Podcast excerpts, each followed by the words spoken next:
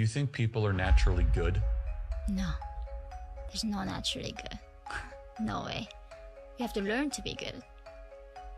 If naturally good, North Korea couldn't exist. The predominant view in every college in America is human beings are naturally good. really? Yes. Wow. In fact, we had a group of students, and even our conservative kids, half of them think human beings are naturally good. We're capable of being good if we get No, trained. naturally. Not, that's false. No, humans are naturally very evil. No, I totally agree. Yeah, humans are very naturally evil.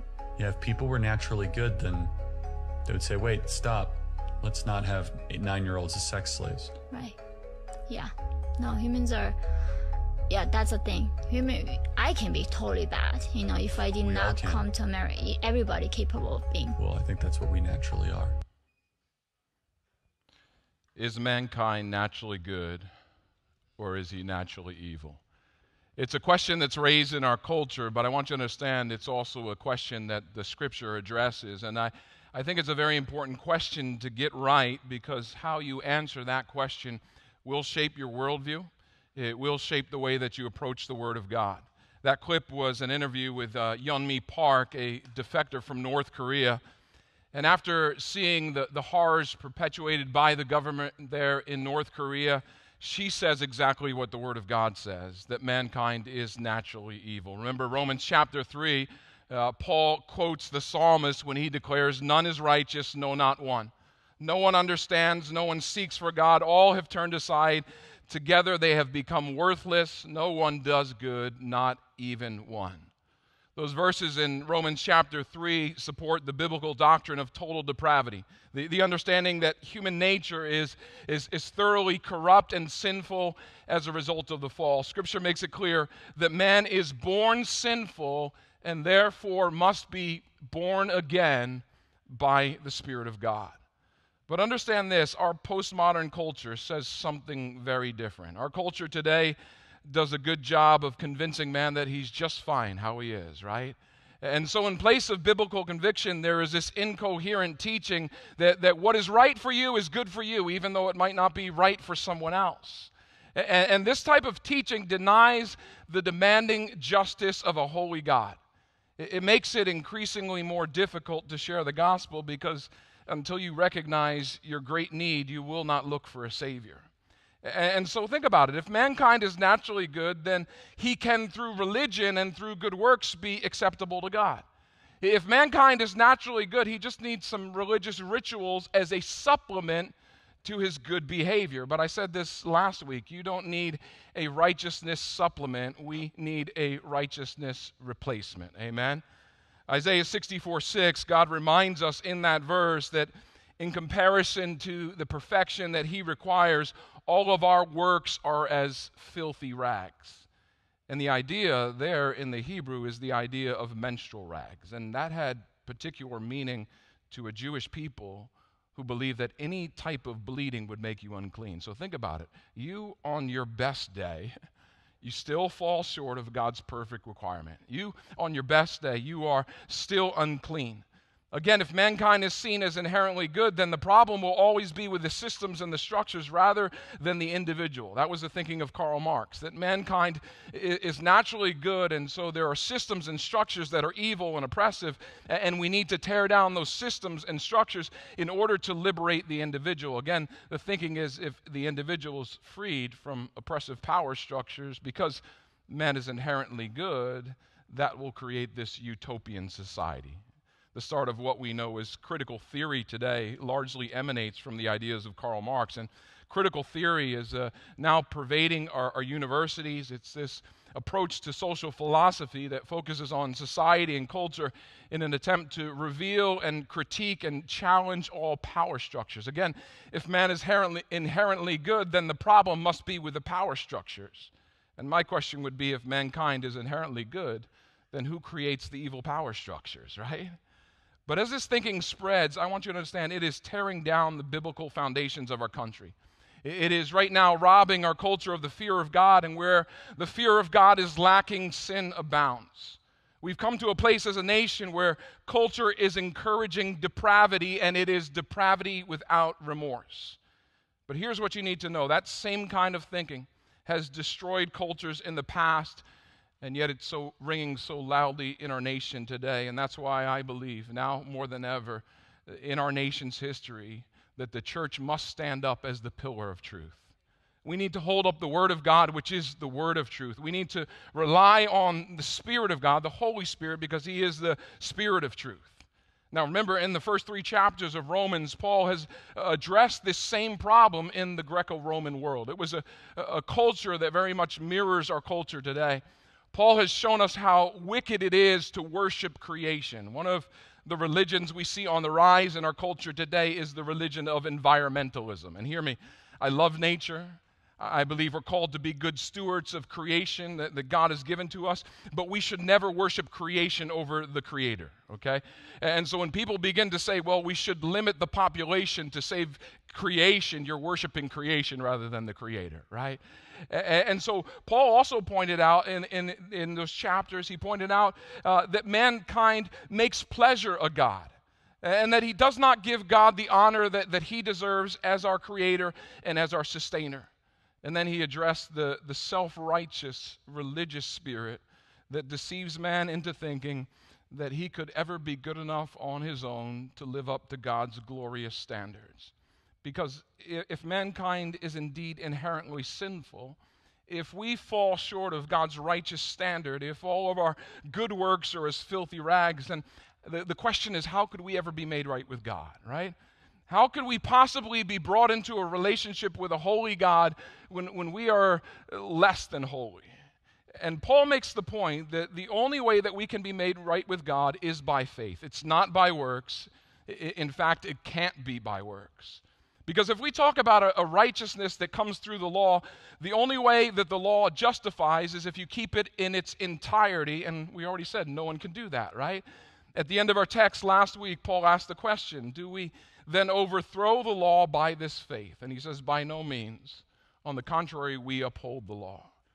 Because really, it is the law that makes us aware of how sinful we are. It's the law that shows us God's perfect standard, and when we see that standard, we realize we fall short.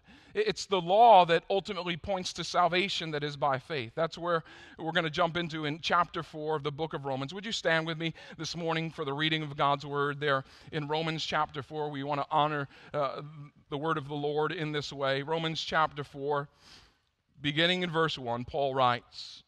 What then shall we say was gained by Abraham, our forefather, according to the flesh?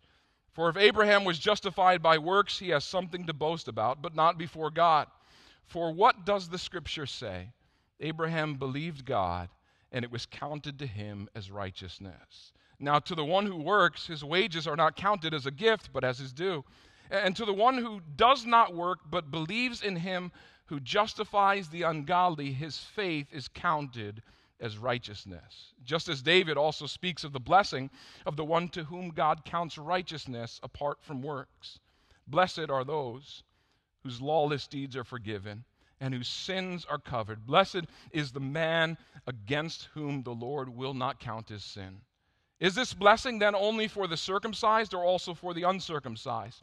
For we say that faith was counted to Abraham as righteousness.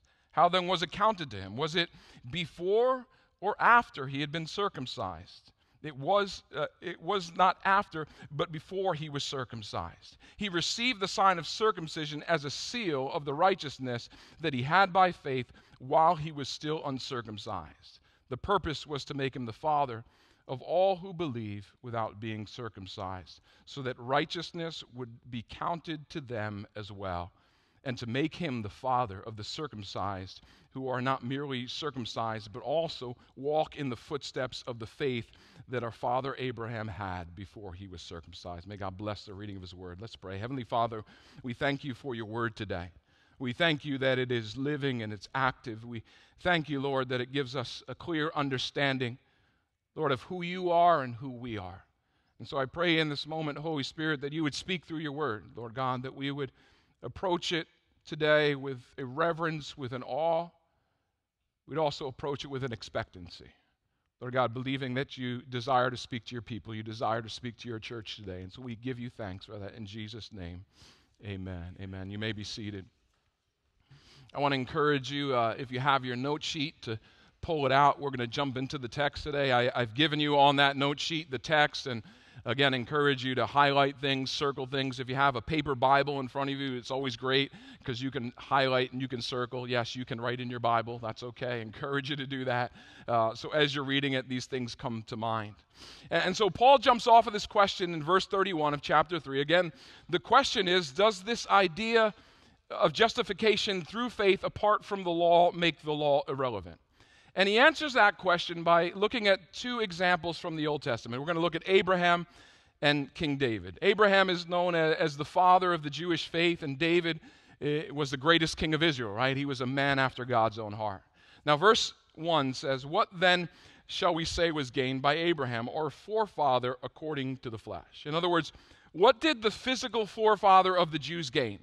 Like, what did he accomplish in the eternal sense? Remember, the covenant that made the Jewish people a special people was made between God and Abraham. And so, if he's really uh, the ultimate Jew, so to speak, right, what did he gain and how did he obtain a relationship with God? How was this relationship established? Verse 2 For if Abraham was justified by works, he has something to boast about, but not before God. In other words, if Abraham was able to live a perfect life, if he never sinned, he could boast about it. If his works made him righteous, if his works justified him before God, then he could say, Look at me and, and do what I do if you want to get to heaven, right? Listen, if any one of us could live a perfect life and be justified by our works, then we would have something to boast about. But last week we talked about how boasting is not possible because salvation is through faith. Amen? And so even Abraham, who's, who's the father of the Jews, he couldn't boast to God or anyone else about living a perfect life. That's not how he received the promises of God. And this whole idea of somehow, think about it, standing before God someday and say, God, look at what a good job I did, right? It's crazy when you understand the life of faith. Yet there are many who think they'll do just that, that they'll be saved by their works. It's really the basis of every other world religion beside Christianity. And so if Abraham, the father of the faith, wasn't made righteous by the things that he did, then how did he enter into a relationship with God? And I love Paul's response there in verse 3. He says this For what does the scripture say? I love that. There's a question on the table, right? And, and Paul says, Well, what does the Word of God say about this? I wish that we would do that more often, right? As the people of God, uh, also all these questions come to us, we ought to say, well, what does the Word of God say about that? Because hear me, if you don't believe that the Scriptures are inspired by God, I don't know why you come to church, first of all, right? I, I don't know why you would bother reading the Bible if you don't believe that it's inspired by God. Like, why try to learn from this if it's just man's ideas? But if it's inspired, then we have to ask the question constantly what does it teach us? What does it teach us, right? How did Abraham become a friend of God? What does the scripture say? Abraham believed God, and it was counted to him as righteousness. Three words in that verse you should circle, highlight, underline. Believed, counted, righteous. Believed, counted righteous. Paul is quoting directly from Genesis 15:6. Now, generally the Jewish teachers of that day believed that Abraham was justified by his works. They believed that he was justified by, by keeping the law. Some of the ancient uh, passages written by the rabbis say this We find that Abraham, our father, had performed the whole law before it was given.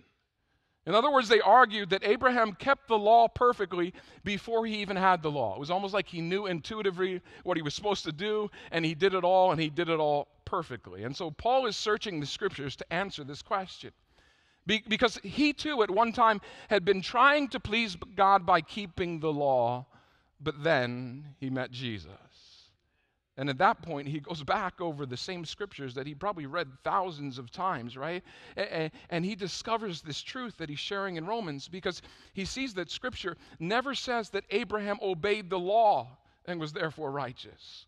On the other hand, it teaches us that it was believing God, through believing God, that he was counted as righteous. Again, he's quoting from Genesis 15 6.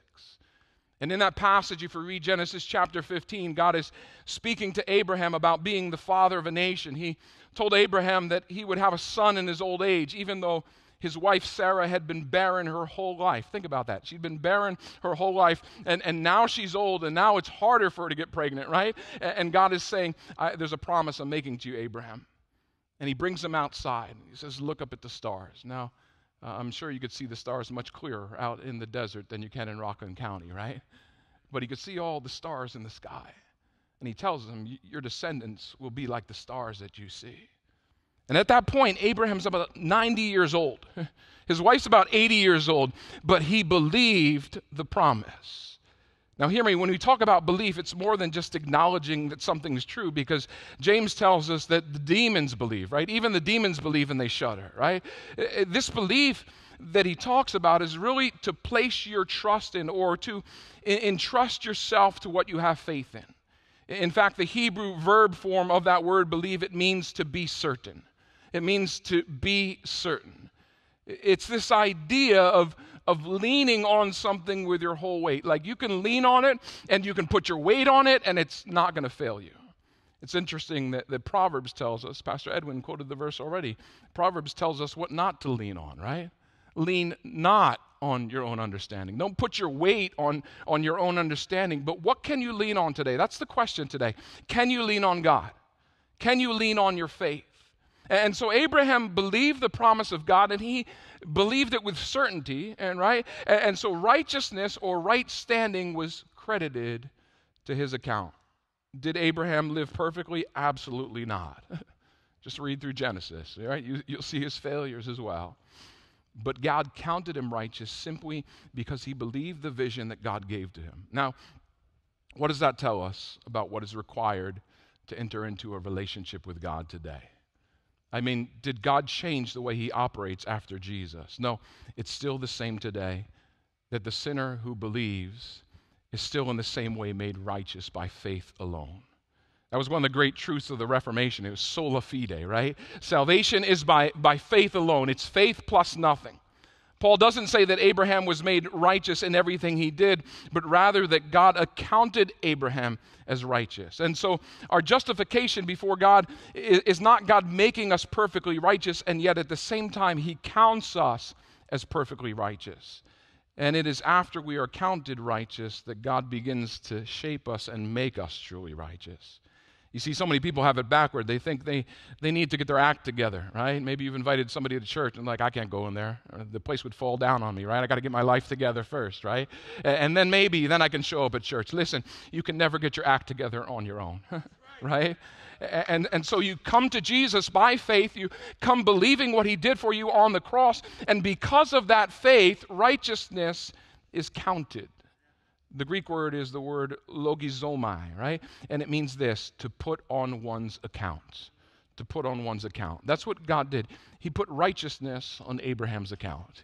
He credited it to him. And so Abraham possessed that righteousness in the same way that someone would possess a sum of money if it was put in their bank account, right? Like you sell me money today if you want to, right? I possess that money, right? It's credited to my account. Again, Abraham believed God and it was counted to him as righteous. Verse 4. Now, to the one who works, his wages are not counted as a gift, but as his due.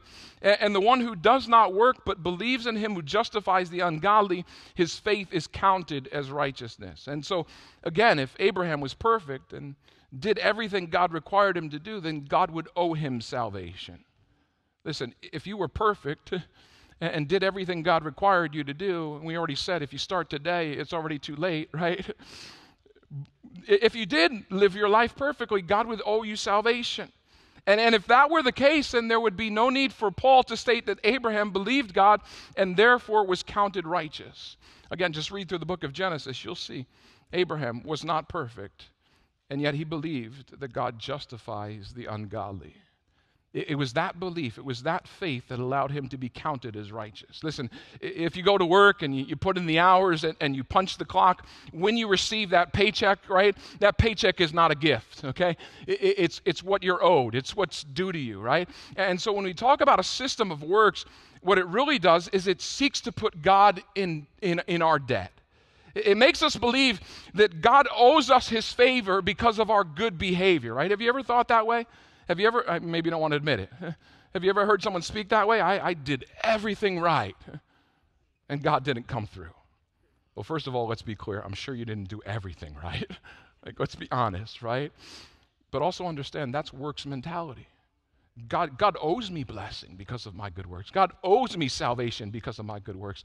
But the idea of grace, hear me, it stands totally opposed to the principle of works.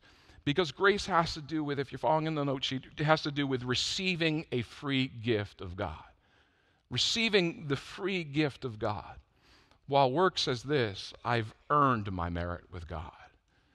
And so it is by faith that we entrust ourselves to God to make us right. And if you're doing that, I just want to say this morning, you are right with God. If you're doing that today, you can be certain that God will make you righteous. And just like Abraham, you're probably here today and you're not perfect, but God has accepted the substitute of Jesus. Again, He bore the wrath of your sins. And so we entrust our soul to God. We trust His work to save us and not our own good deeds. Hear me today righteousness can never be accounted to someone who approaches God on the principle of works, and yet it is given freely to anyone who believes on the one who justifies the ungodly. That's, that's the good news of the gospel today, right? That God justifies the ungodly. Because of what Jesus did on the cross, God can justify the ungodly. Now, hear me, because I need to make this distinction this morning. Okay? It's not that God is happy with our ungodly condition. Okay, you understand that? It's not that He's happy with our ungodly condition. And so we're, we're not justified because of our ungodliness, but rather we are justified despite our ungodliness. Our faith is counted as righteousness, just as Abraham's faith was counted as righteousness. And, and when we understand God's grace in that way, then we begin to have a desire to live in a way that's pleasing to Him. Because we'll understand, man, the great sacrifice that He made for us. It's because of that sacrifice that there is no condemnation for those who are in Christ Jesus. And so, hear me today. Don't let the enemy beat you up and discourage you when you stumble and when you fall. Notice I said when you stumble, not if, right? Uh, I love to say it this way that the mark of a mature believer is that when they stumble and when they fall, they run to Christ, not away from Him. Because they realize in that moment that it's the cross of Jesus Christ is exactly what they need. Hear me, if you fail, if you fail, confess it and get back up again confess it and get back up again. Get back up and, and ask the Holy Spirit to give you freedom in that area. Uh, but, but at the same time, know this today you are forgiven. You see, that's the joy and that's the freedom that every believer should walk in every single day of our lives. We should rejoice in the fact that by faith we are made right with God. And because of that, hear me today, we don't need to fear death. Because of that, we, we know that heaven is waiting for us. Amen. Because of that, we should have joy every day. Now, now in order to make his point, Paul points first of all to the passage about Abraham in Genesis, and now he's going to take us to another passage that gives us the same conclusion. He's going to talk about King David's uh, account of justification and forgiveness. Verse 6 Just as David also speaks of the blessing of the one to whom God counts righteousness apart from works, blessed are those whose lawless deeds are forgiven and whose sins are covered. Blessed is the man against whom the Lord will not count his sin. Now, King David, he knew what it was like to be guilty. He understood the seriousness of his own sin. If David were to be judged by his works alone, then God, as a righteous judge, must condemn him. And, and if salvation were by works, there would be uh, no blessedness that comes from being forgiven because there would be nothing to be forgiven of, right? But this quote from Psalm 32 would it make any sense if salvation came by works. But as soon as David confessed his sins, he was forgiven. In other words, the Lord would no longer count David's sin against him. And, and even though David didn't know about the sacrifice of Jesus that was still yet to come, his sin was paid for by the cross of Jesus. Remember chapter 3, verse 23. Paul tells us that we all sin, right? We all fall short. And because of that fact, there is only one way that you and I can be righteous Think about it. If Israel's forefather, Abraham, was a sinner, right? If their greatest king, King David, a man after God's own heart, was a sinner, and they were both saved by believing faith that entrusted their salvation to God, then why would this not be the way of salvation for all Jewish people? And for that matter, What about the Gentiles as well, right? Verse 9 Is this blessing then for the circumcised or also for the uncircumcised, right? And so if we're counted as righteous before God because of our faith, if it's not because of circumcision or, or any other ritual that we might put our trust in, then the blessing can be given to the uncircumcised as well. Praise God. In other words, that blessing, that same blessing can come to the Gentiles. Now, going on there in verse 9, we say that faith was counted to Abraham as righteous. How then was it counted to him? Was it before or after he had been circumcised? It was not after, but before he was circumcised. This is such a good point by Paul, right? was Abraham considered righteous before or after circumcision, right? Like, like if you're believing in circumcision, he's talking to the Jews here, to make you righteous, this is a good question to ask. And we saw it in Genesis chapter 15, verse 6. Abraham was counted as righteous, but he doesn't receive the covenant sign of circumcision until Genesis chapter 17, which we know was at least 14 years later right? So he's declared righteous, and 14 years later, he receives the sign of the covenant. Therefore, his righteousness wasn't based on circumcision, but rather it was based on faith. The father of all those who believe was declared righteous while he was still uncircumcised. That pretty much destroys uh, the argument that the Gentiles must be circumcised before God before they can be declared righteous. You see, the Jews of, of Paul's day, they, they looked at the significance of circumcision and, and, and they believed it was really an entry point for a life lived under the law of Moses. That's why Paul says in Galatians 5 3 that every man who becomes circumcised is a debtor to keep the whole law. In other words, if that's the direction you're going to go, you got to keep the whole law right? If, if you're, you're being circumcised and you're thinking that circumcision saves you, then you got to keep the whole law. Yet again, Paul uses scripture and he uses basic logic to point out a truth that had been distorted in that time. And the same thing happens today for those who are unwilling to accept the word of God and accept reason. Verse 11 says this He received the sign of circumcision as a seal of the righteousness that he had, what? By faith while he was still uncircumcised. The purpose was to make him the father of all who believed without being circumcised, so that righteousness would be counted to them as well. And, and so this phrase, Father Abraham, maybe you sang the song in preschool, right? Father Abraham had many sons, right? Or, or, our father Abraham, right? That was one of the ways that the Jews referred to Abraham. They would say, He's our father, our father Abraham. In fact, they, they took such pride in that that they would not even allow a, a Gentile who was converted to Judaism to use that phrase. Like if a Gentile came and even if he was circumcised and he wants to be a Jew, no, you don't get to use that phrase. He's still not your father, he's, he's our father. Only natural born Jews could say, Our Father. Think about that. Jesus teaches his disciples how to pray, Our Father. And so here's what Paul does. He says, through faith, all of us can say, Our father Abraham. Just think about that for a moment. What a shock that must have been to the Jews who read this letter, right? Paul is calling Abraham the father of uncircumcised people. And he's saying, Here's the real link to Abraham it's not circumcision, it's faith.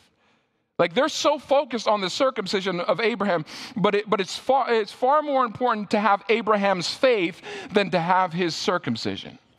Because really, the outward sign of circumcision was simply testifying to what had already happened in the heart. Like, like the heart is changed, right? The heart is changed, and then the sign is given as a testimony to that change. It's similar to what we believe with baptism. We don't see baptism as salvific here, right? In other words, baptism cannot save you. No, you're saved through faith in the work of the cross. There is this, this change in your heart as you trust in and, and you lean on God, right? Uh, rather than your own ability to be good. And baptism simply testifies what has already taken place, right? And what Paul says here is that God intentionally had the sign of circumcision come later on. The sign came after the belief so that the world would know it's not the other way around. And it's still the same today. We come to God by faith. We're, we're saved because we're, we're, trusting in and we're leaning on the work of the cross, right? We're, we're, we're putting our full weight on what Jesus accomplished for us. And when we do that, we are justified. We are declared righteous before a holy God. And then we receive the seal or the sign of the new covenant, which is the Holy Spirit. Okay? Just like circumcision was a seal of the old covenant, the Holy Spirit is, is the sign, okay, of the new covenant. And, and, so we're saved by faith, and then we're filled with the Holy Spirit. And the Holy Spirit produces in us what? Produces the fruit of the Spirit, right? But again, understand that fruit is not what saves us. Just like circumcision didn't make Abraham righteous, but was rather a sign that he was righteous, in the same way, the work of the Holy Spirit in our lives is a sign that God has declared us righteous. Are you with me today? And, and then he goes on to say this, and to make him the father of the circumcised, who are not merely circumcised, but also walk in the footsteps of the faith that our father Abraham had before he was circumcised. I'm going to invite the worship team to come as we prepare to close. So, again, Abraham is the father of those with faith, not just those who have the mark of circumcision, right? because any male can be circumcised. In fact, most males in our Western culture are circumcised simply for health reasons. It has nothing to do with faith. And William Barclay says that the Jewish teachers in Paul's day, they had this saying. They said this What is written of Abraham is written of his children. What is written of Abraham is written of his children, meaning that all the promises that were given to Abraham extend to his descendants. And Paul says, yes, absolutely. This idea of being justified by faith, it extends to all of Abraham's spiritual descendants. Understand that today. It extends to all who believe. That's what it really means to walk in the footsteps of the faith of Abraham. So, so if there were Jews in the, in the church in Rome who were still trusting in the fact that they had the sign of the covenant, but they weren't walking in the faith of Abraham, they needed to stop and they, they needed to think about where the trust in their lives truly lies. For believers today who think they're born again, but they don't walk in a relationship of faith with God, same way that Abraham did, we need to ask are we truly walking in the Spirit, or are we just relying on the works of the flesh? I'll say it again. You can go to church every week and you can read your Bible and you can say your prayers, but if you're not walking in the relationship with God that Abraham had, then you don't have the sign of the new covenant, which is that Holy Spirit. And in the same way that, that many of the Jews had the outward sign of the covenant but didn't have a, a heart change, there are those in the church that claim to have the Spirit of God without a heart change. But if you're here today and you're living by faith and you're believing the promise of God, you're, you're trusting in the fact that, that you've been saved because of Jesus' sacrifice, and you, you're putting your weight on that and you're trusting that then you will have spiritual, spiritual life. The indwelling Holy Spirit will come and begin to circumcise the heart. But here's the deal you got to be humble enough to recognize that you could never be good enough on your own. Apart from Jesus, man, we're all doomed. Therefore, we got nothing to boast about this morning. And so the text brings some questions to the surface that I want you to write down as we close. And the first one is this First of all, where is your faith placed? Right now, where is my faith placed? You have to ask yourself Am I, am I trusting in my good works? Or have I truly entrusted myself to God? Do you believe Him today? Do you believe His word? If so, then just as Abraham was counted righteous, you are counted righteous today. Just as David was forgiven of his sin, you're forgiven today. Can not only say that Abraham is your father, but today you can declare that God is your father. See, sometimes we forget what it means to be a Christian, don't we? We get caught up in doing so many things, and we think those things are going to make us right before God, and we forget it's really all about faith. It's about faith in the finished work of the cross. It's about faith and resting in what Christ Jesus did for you. And so here's the last question I want to ask today Are you resting? Are you resting? Some of you are taking a nap. Are you resting? now, are you resting in the finished work of Jesus and the cross? Or are you still striving, trying to earn salvation on your own? See, trust in Christ alone. I want to encourage you this morning. Rest in what Jesus has done. Believe be certain today of the righteousness that is yours through the cross. I want to tell you, you can lean on it. You can put your weight on it. Because I can guarantee you this the cross is not going to fail you. Would you stand with me as we pray? Heavenly Father, We thank you this morning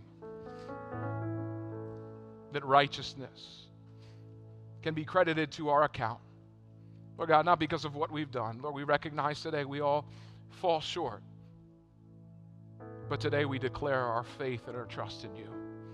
Lord Jesus, we're, we're leaning on, we're trusting in what you've already done for us. Lord, I pray for anyone who's not taken that step. Pray even in this moment that they would just say simply, Lord, I believe.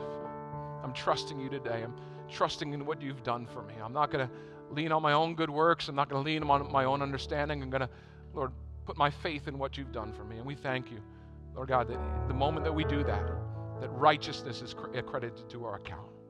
And we thank you today for the Holy Spirit. We thank you today for that sign, that, that seal of the new covenant that you've made with us. And Lord, we, we worship you. We rejoice in that fact. Father, I pray for your church this week. Lord God, that we would not strive in our own strength, but that we'd rest in the work of the cross and that your Holy Spirit would do something through us that would change us. Lord, do something through us that would get the attention of those around us, not for our glory, but for your glory, we pray. In Jesus' name, amen. Let's worship together before we leave this place. Let's lift up the name of Jesus.